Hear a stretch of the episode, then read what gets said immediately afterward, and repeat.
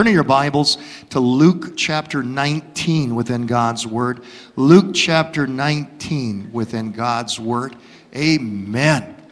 Luke chapter 19. You, if you didn't bring a Bible, there's one right there in front of you. Learn how to find things in the Bible, grow in God. We also handed out to you the scriptures that I'll be turning to this morning but no fill in the blank this morning. It's not that kind of a message. And uh, we change it up every now and then. And so, again, we greet you the name uh, of the Lord. What day is it today? It's Palm Sunday. Luke chapter 19. It's the first Palm Sunday as you turn to Luke 19. Before, Jesus has stayed out of the limelight. Before, Jesus has shunned publicity. Before, Jesus did not want, did not, did not want to be the center of attention. But when you turn to Luke 19, everything changes. Now, Jesus, to fulfill all prophecy, is the star of the Palm Sunday, the first Palm Sunday parade. In Luke chapter 19, he instructs his disciples to go and get what kind of an animal? Not a horse, not a white stallion, but to get a donkey. They procure the donkey for Jesus, they set him upon it, and they begin to take off their coats and throw their coats on the ground, on the pathway, the roadway leading to Jerusalem as the donkey with Jesus riding upon it enters Jerusalem, the city of God. As Jesus travels on this donkey, the crowds begin gathering, people begin applauding. People began waving palm branches as a sign of praise and worship and adoration unto Jesus, people began shouting, Blessed is he who comes in the name of the Lord. Hosanna to the King. Hosanna to our Lord. What they were saying, if you'll analyze it, is directly from Psalms 118, a messianic psalm they were ascribing glory and honor and praise and worship. They were hailing Jesus as the Messiah. And the religious leaders didn't like it. They didn't like it one bit. They came to Jesus and they said, Rebuke your followers. Tell your people to shut up. They are, they are worshiping you as the Messiah, and we know you're not. Jesus looked at them and said, If these remain silent, the very rocks and stones of the field will shout out in praise unto me. And he would not. This is the one day that Jesus receives the limelight. It's the one day that Jesus is the center of attention. It's the one day that Jesus is the celebrity, the star of the Palm Sunday parade. Yet, how does Jesus respond? Probably the biggest parade that I've ever gone to is the Rose Bowl parade when I lived in Pasadena, California. And uh, it was one block away from our apartment. Becky and I went on down, and the star of the parade was Frank Sinatra at that time. And oh, did he revel in the adoration. Jesus, though, instead of reveling in the adoration and the adulation, the Bible says that Jesus begins crying. This is strange. Why is Jesus crying? Why is Jesus weeping? Look with me in verse 42 of Luke 19. Jesus said, If you had known, even you, especially in this your day, the things that make for your peace, but now they are hidden from your eyes, for days will come upon you when your enemies will build an embankment round about you, surround you, and close you in on every side, and level you and your children within you to the ground. And they will not leave in you one stone upon another Read the last line with me out loud. Because you did not know the time of your visitation. They missed their hour of opportunity. Israel at large rejected her only Savior, her only Lord, her only Messiah. Israel missed the time of her visitation. And now judgment is coming. This morning I preach a word to you simply titled, Visit Us. Father, we pray this morning that as we've already sung the songs, as we've already lifted our hands, as we've already worshiped you, yet, Lord, there is still that ache in our heart that we don't want to miss, Lord, our time of visitation. Lord, we cry to you this morning visit us. Lord, as the pastor of this church, we need a fresh visitation of your Holy Spirit in this hour. Lord, we don't want to miss it. Lord, we need you to visit us. Come, sweet Holy Spirit. Rend the heavens. Come on down and visit us this morning. In the name of Jesus. Amen. How, how, how could Israel have missed her day of greatest opportunity? How could she have missed this divine visitation? You see, Israel knew exactly, exactly how the Messiah would come. Zechariah, look with me, 9 9. Rejoice greatly, daughter Zion. Shout, daughter Jerusalem. See, your king comes to you, righteous and victorious, lowly and riding on a donkey, on a colt, the foal of a donkey. 500 years before this first Palm Sunday, Israel knew how the Messiah would enter Jerusalem on the back of a donkey. They were not ignorant of this fact. Even more so than that, with more detail and specificity, those that attend my class know where I'm going with this. Daniel chapter 9, verse 24. They not only knew how the Messiah would arrive. They knew when the Messiah would arrive. Daniel 9 24, 77s are decreed for your people. You mathematicians out there, how much is 70 times 7? 490. 490 years have been decreed for the people of Israel. 490 years. Verse 25 Know and understand this from the issuing of the decree or the order to restore and rebuild Jerusalem until the anointed one, the Messiah, the ruler comes. There will be seven sevens. How much is that? How much is seven times seven? 49. And 62 sevens. How much is that? Well, I added it up for you 434. 434 plus 49 is 483. 483 years. After the 62 sevens, after that amount of time, the anointed one will be cut off and will have nothing. The people of the ruler who will come will destroy the city and the sanctuary. The end will come like a flood. War will continue until the end, and desolations have been decreed. Most Christians that attend churches have no idea that this prophecy that has such an exacting nature is even in the Bible.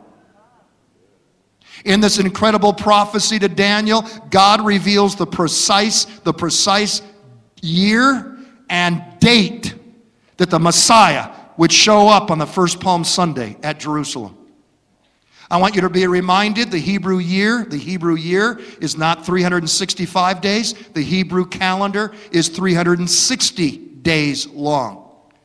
When did this time period began? It began with the order to rebuild Jerusalem. We know from world history and from Bible history that the decree to rebuild Jerusalem was March the 14th, 445 BC, when the Persian king Artaxerxes ordered Jerusalem to, rebu- to be rebuilt. If you don't know your history, many of you know the movie 300. The Persian king Artaxerxes, he was the one that ordered the rebuilding of Jerusalem. 445 BC, March the 14th. That's when God's stopwatch began.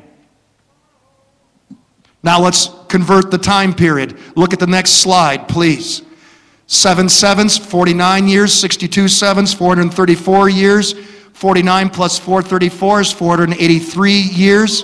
When I multiply 483 years times 360 days in a calendar year, I come up with 173,880 days. Next slide. From March the 14th, 445 BC, that brings us to what date? April the 6th, AD 32. The date that most scholars and commentators all agree was the day that Jesus entered Jerusalem on the back of a donkey. And the Jews, for 500 years before, had it in their hands. Well, Pastor, maybe they were ignorant of the Bible prophecy. Maybe they were they, they did not understand it. Hey, when the wise men at Christmas came looking for the Messiah, he who was born the king of the Jews, they went to Jerusalem. King Herod went to the religious scholars and said, Search the scriptures. Where will the Messiah be born? They found it immediately and they said, In Bethlehem, because of the prophecy of Micah. They knew the prophecies, they understood God's word. It was not a spirit of ignorance in rejecting Jesus, it was a downright spirit of rebellion. And it's no different than what we're dealing with today. Before, before, before we get upset with Israel and Jesus crying and weeping over Israel that had rejected him and knowing that judgment was coming, just 40 years later, the Romans would destroy Jerusalem. A million Jews were, were, were killed. So many were crucified the historians said that there were not enough spaces to plant crosses for the Jews to be crucified by the Romans. If we don't accept him as Savior, he comes as judge. Be aware of that. And before we judge Israel too harshly, how about America? How about America? Do you recognize that we're the first nation in all human history to, to consciously build our nation, our laws, our constitution on the holy word of God? The one and only. America. Our founding fathers prayed for God's blessings upon our nation. They stamped in God we trust on our currency and our coinage. They declared a national day of worship eh, and gratitude unto the Lord. We call it Thanksgiving. They established Harvard University to train pastors, ministers, and missionaries. Every school day in America began with prayer and the Pledge of Allegiance and the singing of God Bless America. The Bible was the, the, the, reading book, the reading primer for every school kid in early America. And God has blessed America with unprecedented prosperity and freedom. Over the last 200 years, God has elevated our country from its infancy to number one superpower status in the world. Our citizens have enjoyed the world's highest standard of living. But in our power and in our strength, we have grown proud. We have grown arrogant and godless. We've come to believe that it's our might, it's our ingenuity, it's our technological ability and prowess that has caused us to be unconquerable, it has caused us to be unstoppable. We are unsinkable. But just like the Titanic, pride comes before a fall. America has chosen pleasure and prosperity, paganism, and even perversion as her new gods. And even though our so called free society has changed the vocabulary of sin, I want to remind you God has not changed his vocabulary regarding sin.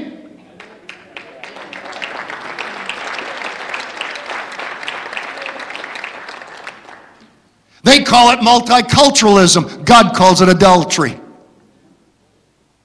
They call it uh, uh, making love. They call it an extramarital affair. God calls it fornication and adultery. They call it freedom of expression. God calls it profanity, pornography. They call it gay rights, alternative lifestyle. God calls it sodomy, perversion. They call it free choice, a, a, woman's right to choose. I'm sorry, but God calls it abortion. It's murder. Murder. But how about the church in America? America still leads the world in the most number of churches.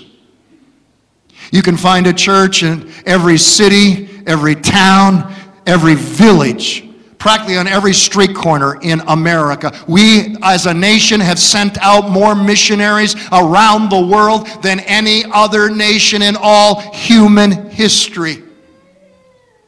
Yet the American church, like our nation, is in desperate need of revival and renewal and restoration in our generation. Do you know that last year,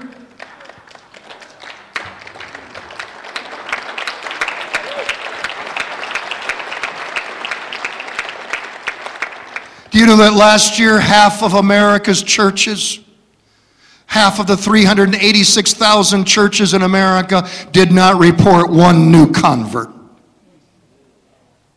It's no wonder, it's no wonder America is now the third largest unchurched nation in the world. Most of our citizens have never darkened a church door. Most have never read the Bible or know anything about it. Most are unbelievers. How about the assemblies of God? Let's bring the focus even down closer. You might not realize it, but this church is a part of a cooperative fellowship. We don't call ourselves a denomination, we're a part of a cooperative fellowship of churches around the world. How about the American assemblies of God? For the first time, it's been reported to us ministers that there's not enough pastors to fill our Assembly of God pulpits. 70 to 80% of our church membership across the Assemblies of God in America have never been filled with the Holy Spirit have never been baptized in the Holy Spirit.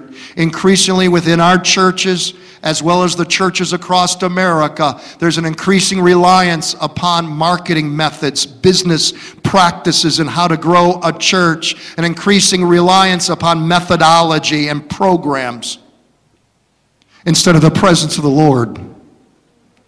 And at the same time, spiritual gifts are discouraged within our services.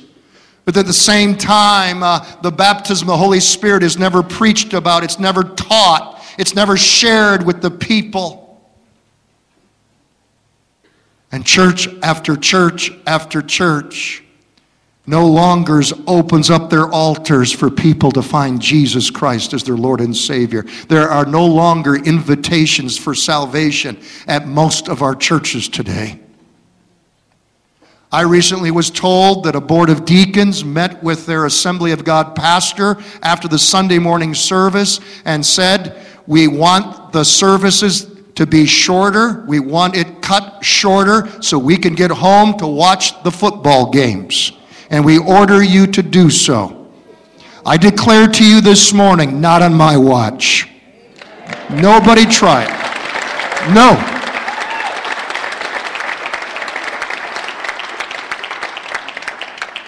It's no wonder the church and our nation as a whole is missing our time of visitation. The Lord is wanting to visit our churches. The Lord is wanting to visit our marriages and our families. But we would not. We will not. We're missing our time of visitation. And I submit to you this morning We don't need another conference. We don't need another seminar. We don't need another program. We don't need another gimmick in the church. We need a fresh visitation of the Spirit of the Lord in the house of the Lord. We need His Spirit to visit us, to visit us, to visit us. I'm convinced that we're living on the edge of eternity. I'm convinced that in this hour, heaven is shouting out, uh, I'm coming back. Uh, Jesus is coming back. Uh, Jesus is coming soon. Get ready. Get ready. I'm coming back.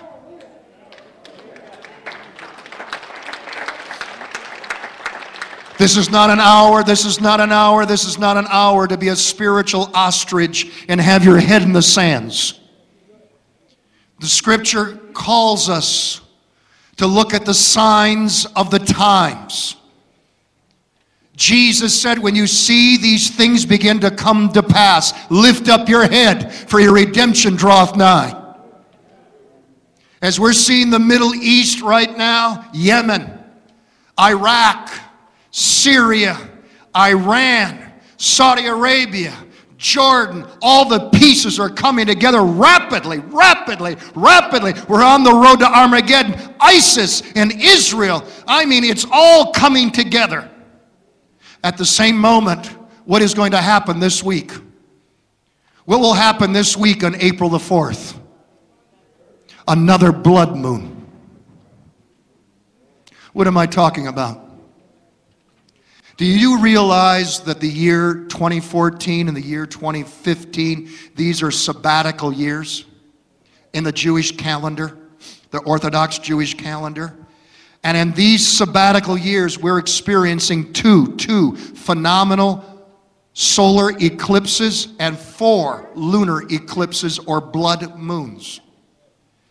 And what is so, so incredible is that these solar eclipses and these lunar eclipses are happening on Jewish holy days, on Jewish festival days, ancient Jewish anniversary days. Two lunar eclipses have already occurred on Passover, April the 15th, 2014, and the Feast of Tabernacles, October the 8th, 2014. 14. The other lunar eclipses will occur this April 4th, this week, on Passover. And the Feast of Tabernacles, September 28th, the last one, 2015. So rare, they will not occur for hundreds upon hundreds of years.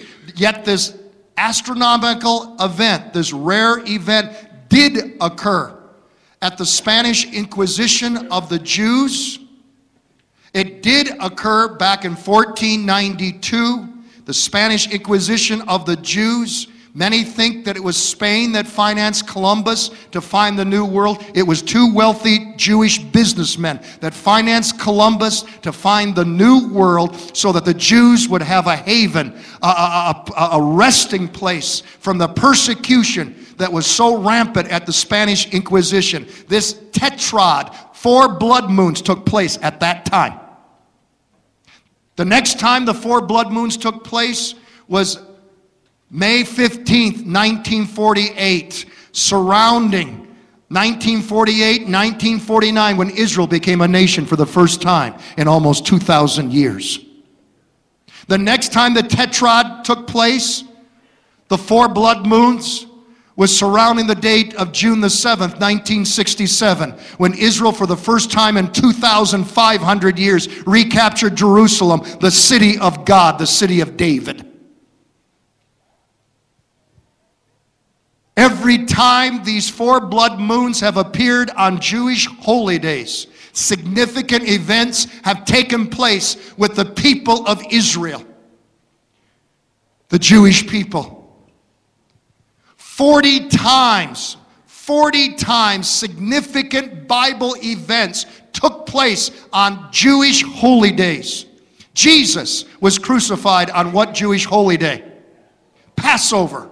Jesus rose from the dead on what Jewish holy day? Feast of First Fruits.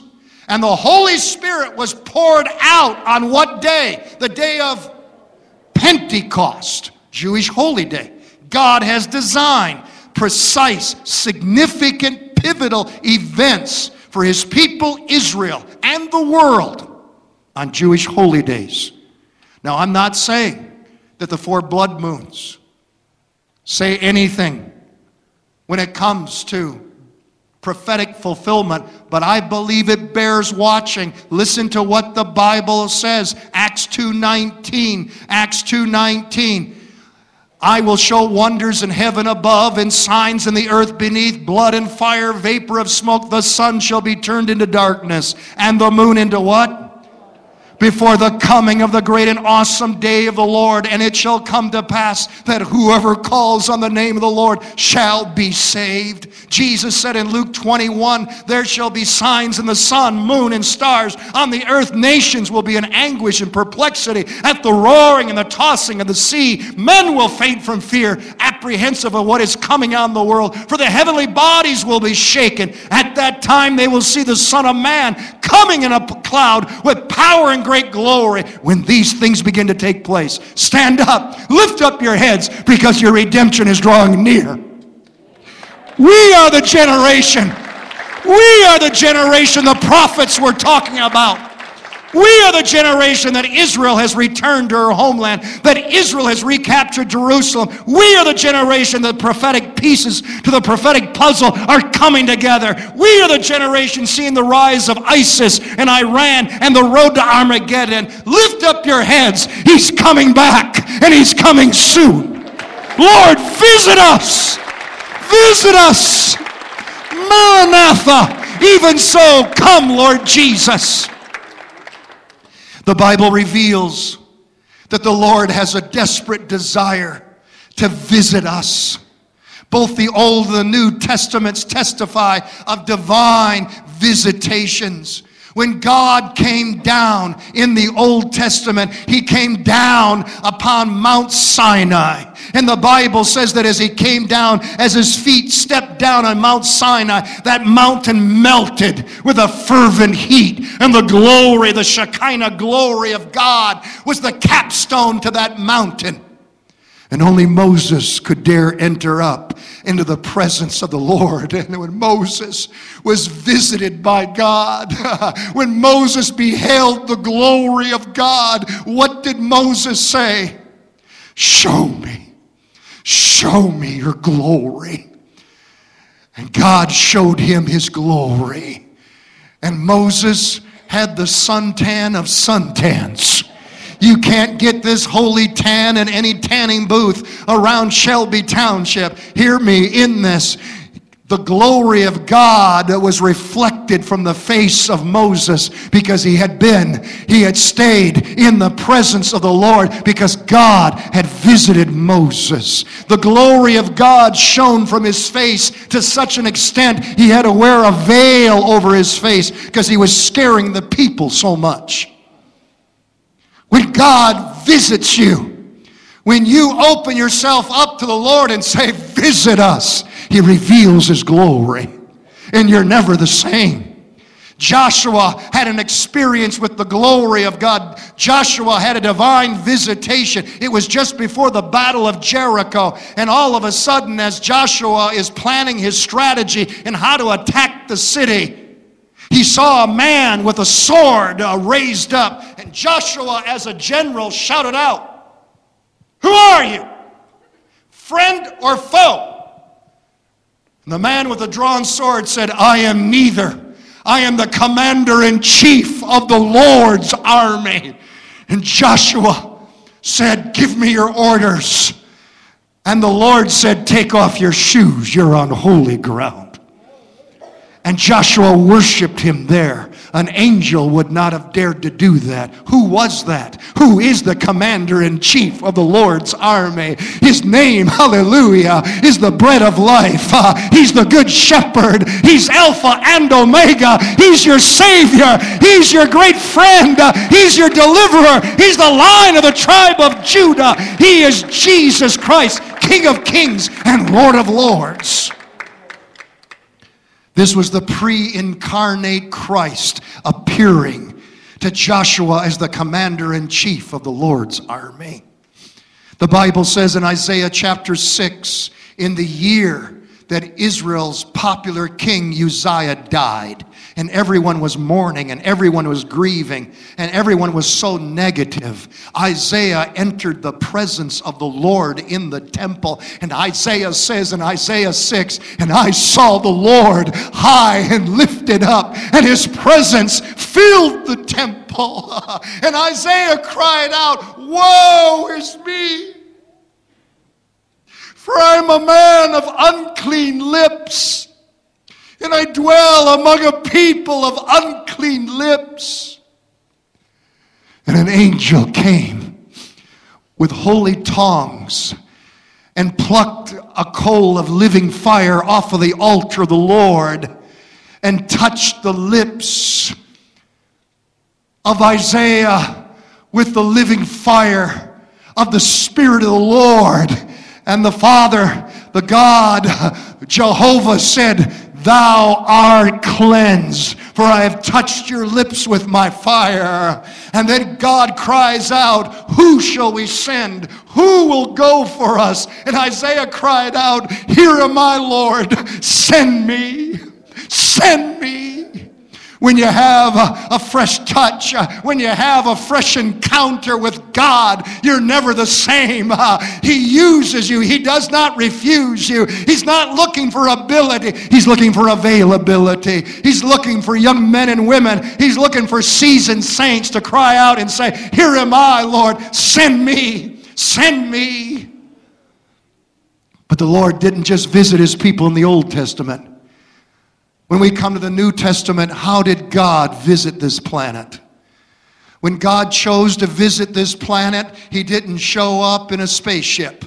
When God chose to visit this planet, He didn't show up in a stretch limo with Secret Service agents running alongside. He didn't show up in the, in the palace of, of Caesar. He didn't show up in the temple of Jerusalem. When God decided to show up in the New Testament, in the Gospels, He shows up as a baby that's laid in a manger in Bethlehem.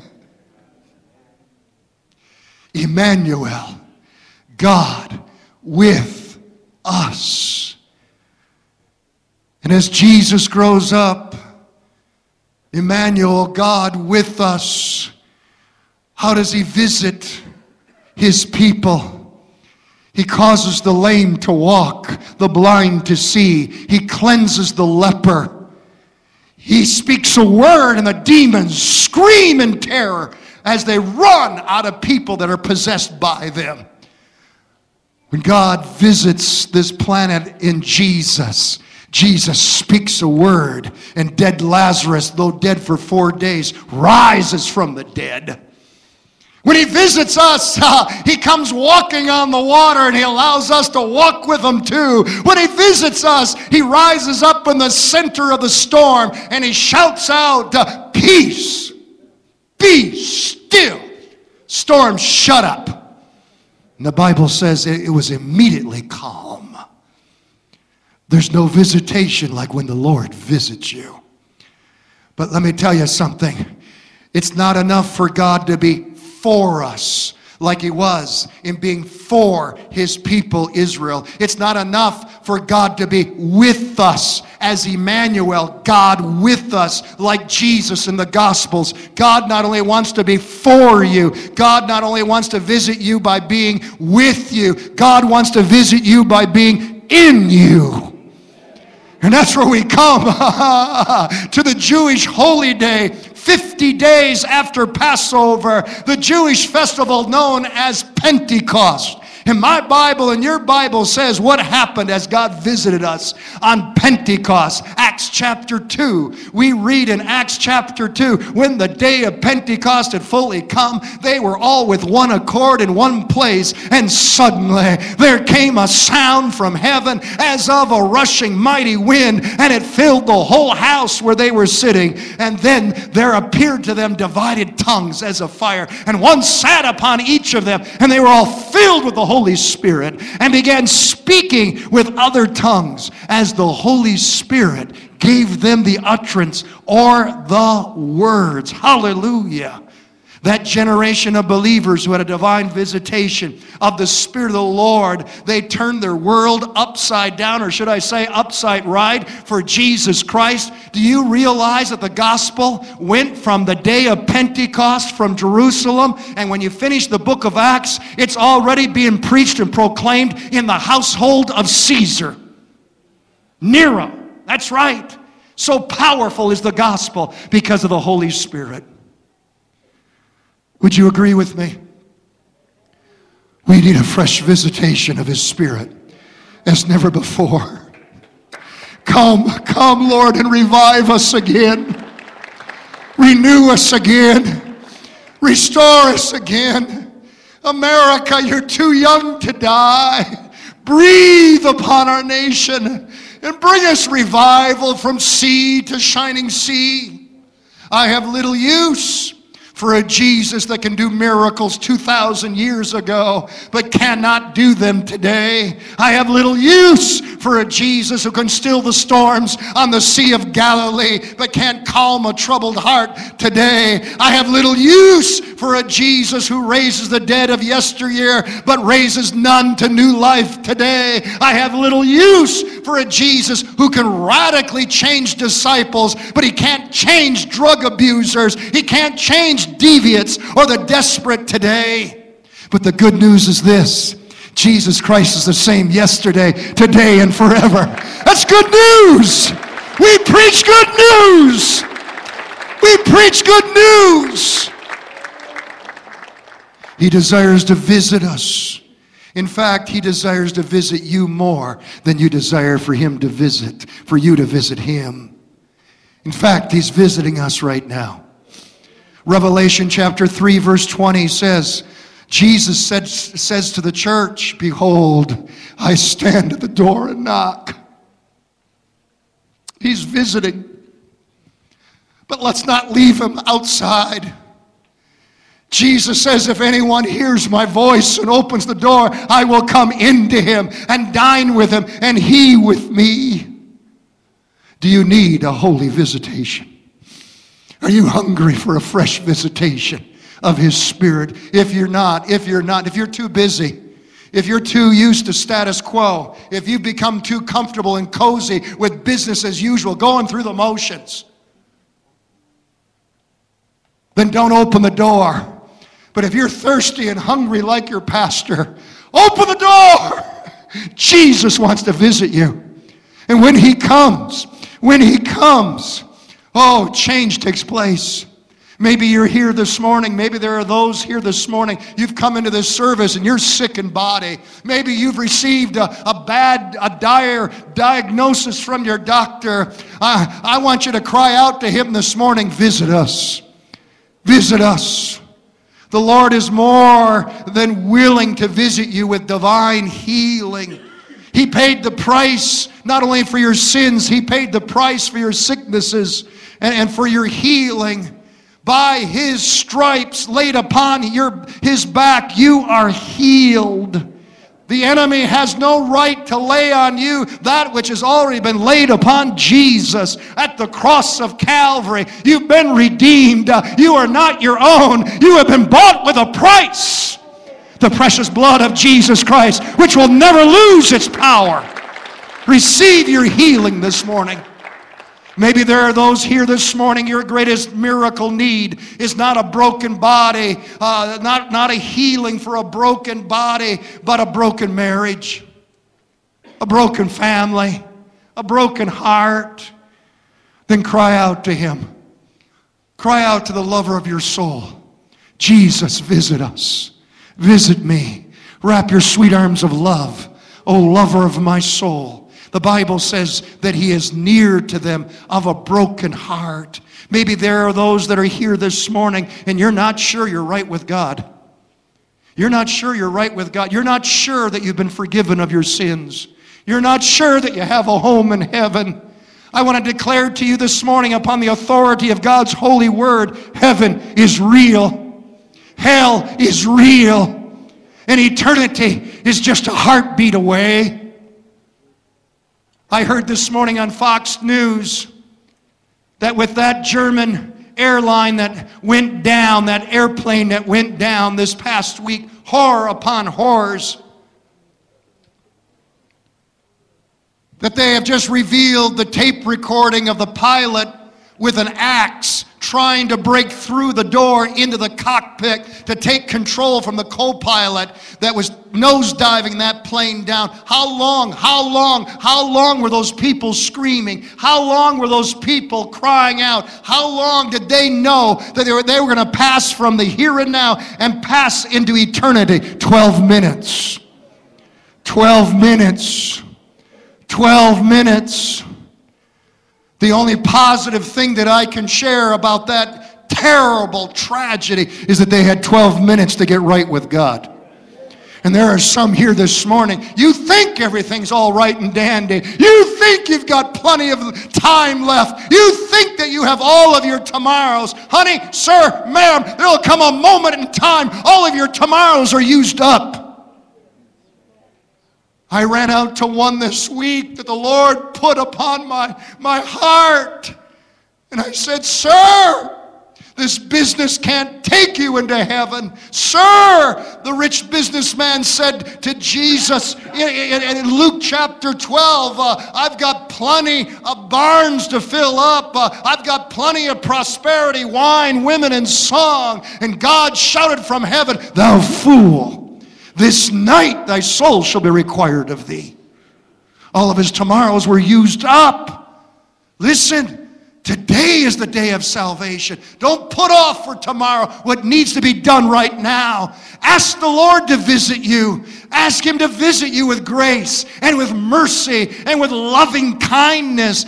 Okay, you blew it yesterday. Okay, you looked at something you shouldn't have looked at. Okay, you said something that you shouldn't have said. Okay, you did something that you didn't do. There is grace, amazing grace, for every sin that has ever been committed. There is no sin that is so deep that His grace is not deeper still. Come to Jesus. Open your heart's door and cry out to Him. Visit me. Visit me. Visit me, Lord. His mercies are new every morning. He's the author of second chances, but He doesn't make a second hand people. He'll make you brand new. He will allow the old things of life to pass away and make all things brand new to anyone who's in Christ Jesus. Visit us. Visit us. Visit us.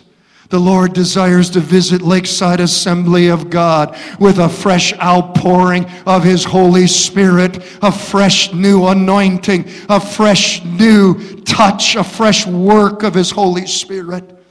Saints, my dear Lakeside family, we can't live on an old testimony. I rejoice with you that you were born again 43 years ago. I rejoice with you that you were baptized in the Holy Spirit 26 years ago. But what is God doing now? Have you cozied up to business as usual? Have you become, have you become comfortable with just going through the motions and you're in a religious rut? And God is wanting to do a new thing. He's knocking at your heart's door. Yes, you're born again. Yes, you're on your way to heaven. But there's so much more. You've settled for a stub of religion. And God wants to visit you. He's here this morning and He wants to visit us. He wants to shake us and move us, change and rearrange us, and fill us with His consuming fire. We need Him to breathe upon us as never before. John chapter 20. John chapter 20, verse 22, Jesus, in his first appearance after the resurrection, Jesus breathed on them and said to them, Receive the Holy Spirit. I don't know about you, but I, I want the Lord to breathe on me. Brand new. I went to graduate school out in Pasadena, California. I'd heard about smog, but I'd never experienced it. It was far worse than whatever anyone had ever described to me. You couldn't stay out in it for an hour playing tennis without coughing your lungs out. You never saw the San Gabriel Mountains as long as the, the smog was in place. But when the Santa Ana winds would blow in from the desert and blow that dirty, filthy air over the ocean, I'll tell you the crystal clear view of the mountains and to take a gulp of fresh air without coughing your lungs up. It was marvelous. We used to sing a song in the church. If you remember it, sing it with me. Let him breathe on me. Let him breathe on me. Let the breath of God now breathe on me. Let him breathe. That's right. Let him breathe on me. Let the breath of God now breathe on me. That's what the Lord is looking for from his people. A fresh desire, a fresh passion for him to breathe upon him, for him to visit us at Pentecost, when I read about the day of Pentecost, there was not only the sound of a mighty rushing wind, there was also fresh fire fall. And we need fresh fire fall here at Lakeside.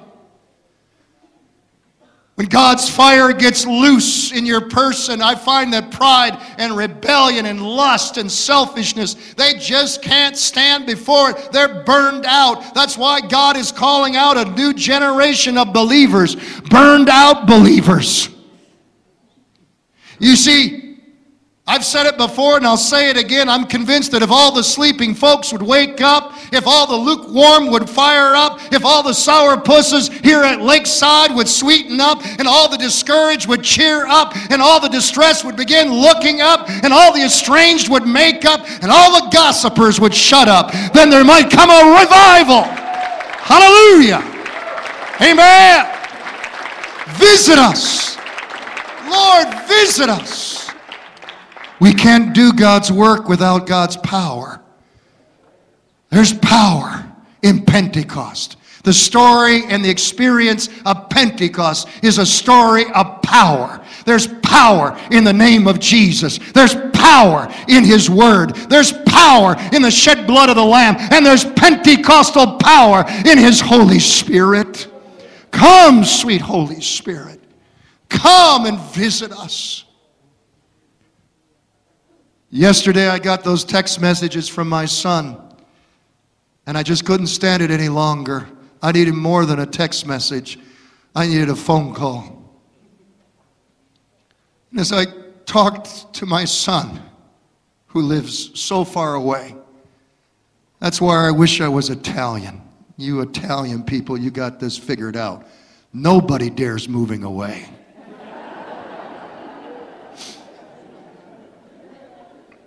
And I broke down crying with my son. I said, I've been going through a spell of being homesick for you.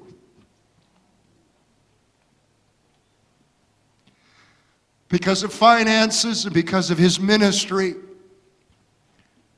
now that he's newly married, we're down to once a year, one week out of the whole year. And we are so anxious for John to visit us.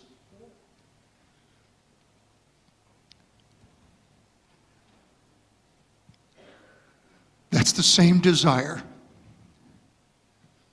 that the Lord is looking for his people. So many of us have been walking with the Lord for so long now, we've lost the honeymoon experience. We've lost the passion. And we're content to settle for the way things are. The Lord is raising up a people. And hear me in this the Lord has always had a remnant, a holy remnant that have not bowed their knee to Baal.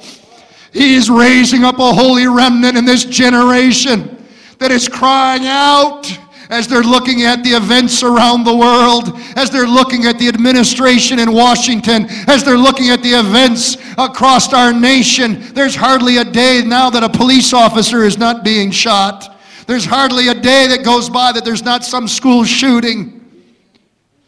God is looking for a people that are to rise up and not put their heads in the sand. They're not going to walk in fear. They're not going to walk uh, ignoring the signs of the time. He's looking for a people that are going to rise up and shout out and cry out, Lord, visit us. We need a fresh visitation of your Holy Spirit. We need it now more than ever. American history tells us, American history tells us that in 1741, the 13 colonies of these United States of America were in desperate, desperate conditions, moral and spiritual bankruptcy. But then the church, because there's always a holy remnant, began to pray, Lord, visit us. And God raised up Men like Jonathan Edwards, who preached sinners in the hands of an angry God. Men like George Whitefield, 20,000, 30,000, 50,000 people at a time running to the altars and getting right with God. It is known in your American history as the First Great Awakening. 1857. One man, a businessman in New York City, had a desperate cry upon his heart for the Lord to visit the nation once again. And he put up a poster announcing a prayer meeting. One person showed up to join him in that prayer meeting. Next week, five people. Next week, 20 people, 40 people, 100 people. 1857, that's when the stock market collapsed. You think the Great Recession was bad? Read your American history. 1857, economic chaos here in America. And the churches were jammed out as the people of America were crying out, Lord, visit us! Visit us! God visited this nation with unprecedented revival.